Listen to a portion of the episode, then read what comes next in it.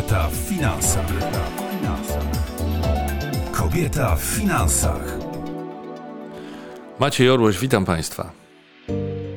W studiu Marta Kobińska, dyrektorka finansowa i członkini zarządu holdingu na 7 krajów. Dzień dobry, Marto. Dzień dobry. Marto, inflacja to temat y, dzisiejszego naszego spotkania. Na początku tego roku, czyli 2022, inflacja szalejąca i przyprawiająca o mdłości wszystkich Polaków. W jaki sposób wzrost inflacji wpływa na nasze decyzje zakupowe? No to jest temat naszego e, dzisiejszego podcastu. Temat jest e, bardzo szeroki, e, szczególnie, że wiele firm doradczych robi różnego typu badania. Na przykład te, które zrobił Deloitte, wskazują, że ponad połowa konsumentów w Polsce wskazuje na wstrzymanie większych wydatków do momentu, jak sytuacja się nie ustabilizuje. Marta Kobińska, dyrektor finansowa Międzynarodowego Holdingu, mentorka kobiet w zakresie budowania osobistej strategii finansowej. Rok 2020, początek pandemii, spowodował, że naszym największym zmartwieniem było zdrowie. A teraz, Twoim zdaniem, czym się martwimy? No, w 2021 roku na szczyt naszych zmartwień e, wysunęły się właśnie pieniądze. I kolejna firma, która robiła ciekawe badania, firma Travex, w listopadzie e, poprzedniego roku, e, te badania pokazały, że ponad 84% Polaków martwi się właśnie rosnącą inflacją. Skądinąd słusznie, bo w momencie badań ta inflacja wynosiła 8,5%, a w styczniu tego roku wynosi już 9,2%. I jest to najwyższa inflacja w XXI wieku, z jaką przyszło nam się mierzyć. Hmm. Ja mniej więcej wiem oczywiście, co to znaczy inflacja. Prawdopodobnie większość słuchaczy naszych też e, orientuje się, rozumie, ale może warto zadać takie pytanie dotyczące definicji inflacji. Więc je zadaję. Najprościej y, możemy powiedzieć, że to jest powszechny wzrost cen. Kiedy poziom inflacji wzrasta, to oznacza to, że za tą samą kwotę jesteśmy w stanie kupić mniej produktów. I dlatego często się słyszy, że wartość pieniądza spada. Mhm, no wartość pieniądza spada. W związku z tym, co możemy zrobić, żeby się przed tym chronić? Możemy co mniej kupować, albo możemy prosić o podwyżkę w pracy. Możemy, e, natomiast w sytuacji, kiedy ta inflacja cały czas rośnie, e, my zaczynamy panikować. I to jest takie typowe zachowanie, e, bo ceny idą w górę, wszyscy te ceny podnoszą, a wiadomo, że jak ceny rosną, no to takim typowym zachowaniem jest pójście do pracodawcy i poproszenie o podwyżkę. A pracodawca, jak się zgodzi na tą podwyżkę, no to sam musi podnieść ceny, żeby sobie zrekompensować marżę. I tak naprawdę to może trwać w nieskończoność. To jest tak jak chomik w kołowrotku. Po prostu mhm. cały czas się może, yy, może kręcić, ale takie zachowania właśnie tą inflację nakręcają. No to jakie jest wyjście z sytuacji? Jak można ten proces zatrzymać? Czy tych zależności e, między sobą jest bardzo dużo yy, i należałoby dostrzec e, tak naprawdę co z czego wynika, bo takie zmiany one nigdy nie są z dnia na dzień. E, zresztą my jako ludzie też mamy bardzo e, takie niesamowite zdolności adaptacyjne. My jesteśmy w stanie się przyzwyczaić do bardzo wielu różnych sytuacji i nawet tego nie zauważamy, bo nie przywiązujemy uwagi tak naprawdę do, nie wiem, jeżeli coś pójdzie do góry 10 groszy czy 20 groszy, ale już wtedy, kiedy ta inflacja zbliża się do takiej wartości dwucyfrowej, no to y, no nie sposób jej zignorować. No i zaczyna się ta panika i zaczynamy, zaczynamy podejmować te decyzje, które są nie, takie irracjonalne wręcz. A to, o czym mówiliśmy w poprzednim naszym podcaście, czyli o tej edukacji finansowej, no to ona jest na bardzo niskim poziomie. I tak naprawdę zamiast e, działać na rzecz takiego zrównoważonego społeczeństwa, my panicznie podnosimy ceny i wymuszamy te podwyżki. No dobrze, czyli żebym zrozumiał to odpowiednio, to jest tak, że nie powinniśmy wpadać w panikę, ale właściwie na czym polega wpadanie w panikę w kontekście inflacji? No właśnie y, te decyzje, które podejmujemy, jeżeli mamy tą y, niskie, niską samoocenę, jeżeli ta nasza wiedza y, na tematy finansowe, ta edukacja finansowa u nas, że tak powiem kolokwialnie, leży i kwiczy, mhm. no to my sami nie wiemy, co się dzieje. Takim naturalnym naszym odruchem będzie zabezpieczenie naszego gospodarstwa domowego. No naturalnie. Mhm. Czyli pójście, poproszenie o podwyżkę. Czyli sugerujesz, że nie powinniśmy tego robić, że nie powinniśmy stawiać siebie ponad dobro ogółu, czyli na przykład nie powinniśmy prosić szefa o podwyżkę, zdając sobie sprawę z tego, że to napędzi ten proces inflacji. No dla mnie postawa skierowana na ja, ona zawsze będzie dla nas bardzo ważna. I jeżeli popatrzymy y, na siebie, y, no to oczywiście, że chcemy zabezpieczyć nasz y, dobrobyt ale jeżeli popatrzymy na to w szerszym kontekście, no to dostrzeżemy bardzo wiele szkodliwych nawyków e, dla nas i dla naszych portfeli. Więc moim zdaniem powinniśmy się zastanowić, co możemy zrobić już dziś, a czego skutki odczujemy za jakiś czas. Ale przyniesie to też pożytek wszystkim. To co możemy zrobić już dziś? Na przykład przestać marnować jedzenie. To jest. E, to jest bardzo, e, bardzo duży problem, bo e, mhm. wydatki na jedzenie stanowią największą część naszych domowych miesięcznych wydatków. Natomiast jako społeczeństwo marnujemy rocznie około 5 milionów ton żywności, z czego 3 miliony e, ton pochodzi właśnie z gospodarstw domowych. Ja jak sobie tak przeliczyłam, to wyszło mi, że to jest takie stado 600 dorosłych słoni afrykańskich. Jak sobie wyobrazimy to, y, no to to jest bardzo dużo jedzenia, które po prostu wyrzucamy. Taką najczęstszą przyczyną jest y, jakby przekroczenie terminu ważności. To jedzenie się marnuje właśnie pod, dlatego, że się psuje. A w konsekwencji to jest tak, że y, my kupujemy za dużo. I tak naprawdę pomyślmy, ile możemy zaoszczędzić, jeżeli będziemy kupować mniej jedzenia. Tak, a są takie proste sposoby dotyczące robienia zakupów, czyli na przykład y, na zakupy do supermarketu idę po obiedzie, a nie przed, przed obiadem, z pełnym żołądkiem, a nie na głodzie. No wtedy mniej kupię. Albo idę z małym koszykiem, a nie z wielkim wózkiem, bo mały koszyk się wypełni szybciej, będę miał wrażenie, że a już zrobiłem dużo zakupów, a w wielkim koszu zrobię tyle samo zakupów, ale to będzie inaczej wyglądało. I takie poczucie, że jeszcze nic nie kupiłem, ileż tu jeszcze można do, dowrzucać. No tak jak się patrzy po koszykach w supermarketach, no to właśnie, właśnie tak to wygląda. Natomiast e, chodzenie z pełnym brzuchem jest jedną z rzeczy, którą możemy zrobić. Możemy też e, planować sobie y, posiłki na cały tydzień, czy zakupy na cały tydzień, chodzić z listą zakupów, wtedy wiemy, że nie wrzucimy sobie czegoś przypadkowego, bo akurat zobaczymy promocję. No oczywiście.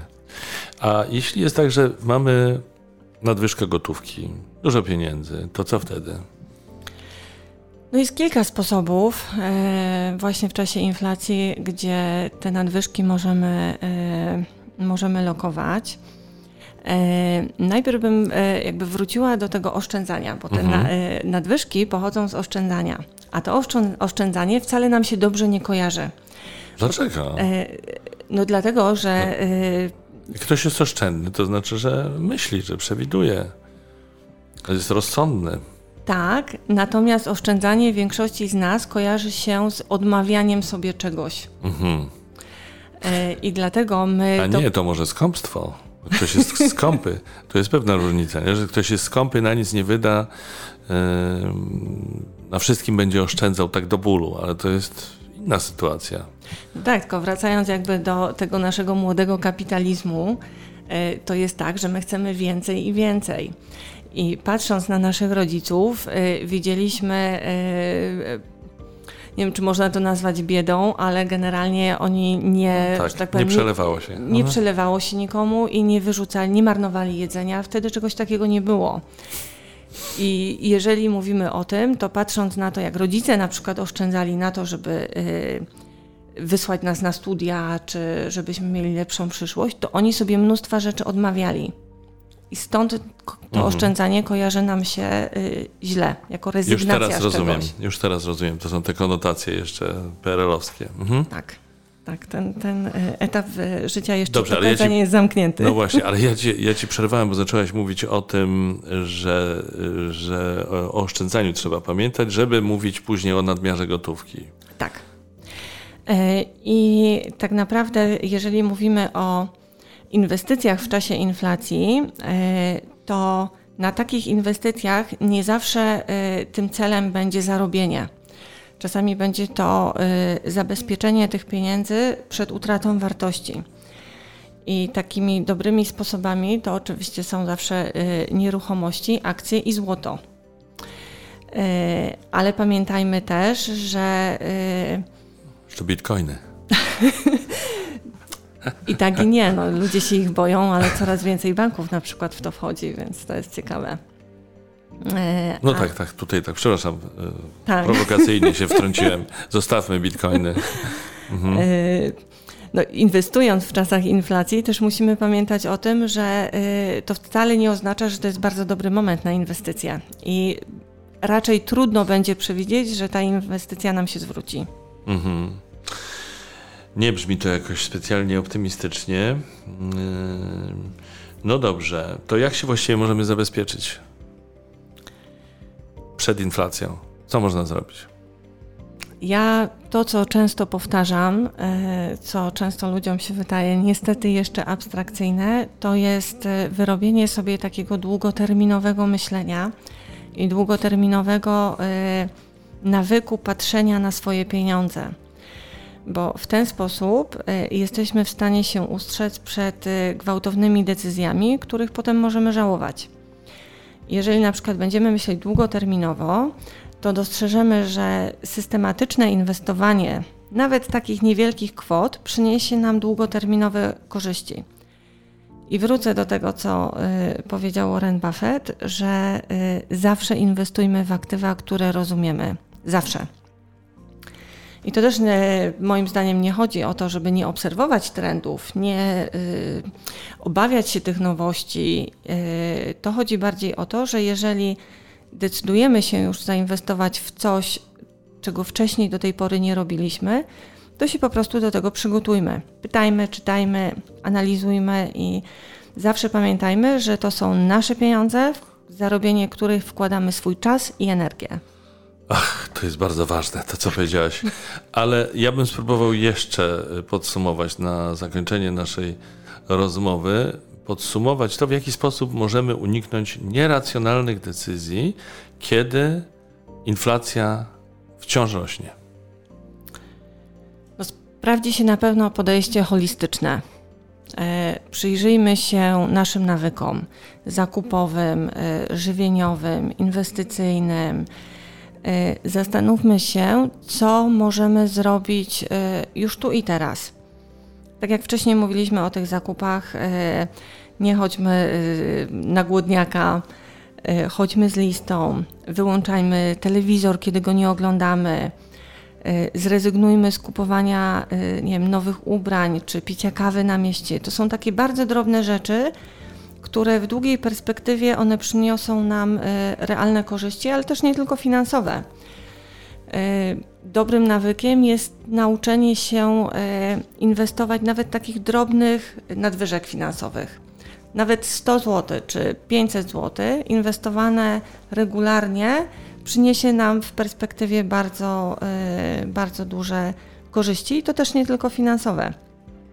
A regularność oczywiście przeradza się w nawyk a ten z kolei podnosi nasze po, y, poczucie bezpieczeństwa finansowego. No i co z inflacją? No wtedy już nie będzie takim ziejącym ogniem smokiem, którego wszyscy się boją. Mhm. No i trochę optymizmu. Tak. Ba bardzo Ci dziękuję.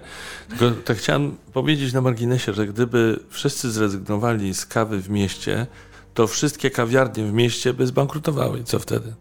Też źle. Też źle. Dlatego patrzmy na to bardziej na racjonalnie, bo to nie chodzi o to, żeby rezygnować z tych przyjemności, mhm. tylko w sytuacji na przykład takiej, kiedy nie czujemy się bezpiecznie finansowo, a chodzimy na tą kawę, bo wszyscy chodzą, no to zastanówmy się, czy nie lepiej zainwestować w dobry ekspres. O, to jest ciekawa myśl. Drodzy słuchacze, podcast Kobieta w finansach ukazuje się już od ponad czterech miesięcy. Na zakończenie naszej rozmowy jeszcze Tomasz Słodki ze słuchaczkami Twojego podcastu, Marto. Witam bardzo serdecznie. Liza Dymowska w studiu, lektorka języka angielskiego. Cześć. Cześć, witam wszystkich serdecznie. Posłuchaliśmy odcinku z Martą Kobińską i co tam się pojawiło nowego w Twojej głowie? Przede wszystkim bardzo łagodny, przyjemny przekaz, który bardzo oddziaływuje na tak jakby umysł i tak pochłaniam tą informację, że ona tak drąży mi w tej głowie, a jednocześnie jest taka bardzo przyjemna, I, taka i miękka. Co cię, I co Cię zaciekawiło najbardziej? Przede wszystkim tutaj dla mnie najważniejszy jest aspekt właśnie tworzenia przekonań, które zdobywamy w ciągu całego naszego życia i tak jakby problem odblokowania tych przekonań bardzo ciekawa uwaga dotycząca tego, że wynikają one z jakichś ukrytych w nas lęków. W studiu też z nami Alicja Kozłowska i co ciekawe, ty też jesteś specjalistką od angielskiego, tylko biznesowego. Mhm. Eliza też się specjalizuje w angielskim. I posłuchaliśmy też razem podcastów Marty i ja jestem zafascynowana jedną taką treścią tutaj, że nie każdy jest dla mnie, ja nie jestem dla każdego pod kątem moich zajęć, które prowadzę. Jako, że jestem wykwalifikowanym coachem językowym z bardzo dużymi umiejętnościami interpersonalnymi, to też rozumiem, że mój klient jest bardzo specyficzny i też muszę go czasami ze świecą szukać, jak ja to mówię. Są też osoby, które zgłaszają się do mnie na zajęcia i na przykład uważają, że stawki, które postawiłam sobie za te zajęcia są zbyt na przykład wysokie. A to Marta też właśnie w podcastach o tym mówiła, o tym, że nie potrafimy wyceniać swojej pracy, bo tak. wydaje nam się, że będzie za drogo i stracimy klientów. Dokładnie tak i niestety powiem szczerze, że to jest bardzo taki zasadniczy temat, dlatego że mam bardzo dużo dyskusji na ten temat, jak ludzie źle wyceniają swoją pracę. I chyba w Polsce też dużo kobiet ma z tym problem, a to też wynika właśnie, jak powiedziała Marta, e, z poczucia wartości siebie. No właśnie, tak sobie myślę z tym wycenianiem swojej pracy. Rzeczywiście często się zaniża stawki? Mnie się wydaje, bo ja też miałam bardzo duży z tym problem i próbowałam w swojej działalności, ponieważ prowadzę firmę jednoosobową, troszkę zmienić podejście do tego. Ja uważam, że to jest bardzo trudne, ale ja jestem taką osobą, że lubię ryzykować. Nawet powiem szczerze, że w sytuacji, kiedy miałam jeszcze bardzo dużo obciążeń finansowych, zdecydowałam się na zrobienie podwyżki i nadal teraz mam takie wrażenie, że mogłabym brać więcej i więcej. No, no to trzymamy jest kciuki. Jest to y, bardzo ważny czynnik też pracy mhm. w kierunku w ogóle w trakcie działalności, żeby pracować nad tym, nad swoim myśleniem właśnie w tej kwestii. No ja myślę, że Marta też się będzie odnosiła w najbliższych odcinkach do tego, o czym mówisz. Bardzo dziękuję. Eliza Dymowska. Dziękuję bardzo. I Alicja Kozłowska. Dziękuję serdecznie. Ja nazywam się Tomasz Słodki, no i cieszę się, że y, mogliśmy dzisiaj w Waszym podcaście y, też dwa słowa powiedzieć właśnie o finansach.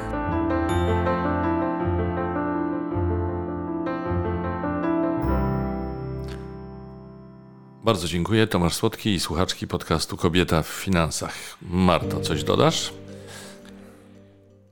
Czy ja mogę coś dodać? E, jakbym zaczęła dodawać, to ten podcast nie miałby końca, ale trzymam kciuki e, za długoterminowe myślenie e, i wyrobienie sobie tego nawyku, bo wierzcie mi, że to naprawdę zmienia naszą sytuację finansową. I tego się będziemy trzymać. Bardzo Ci dziękuję.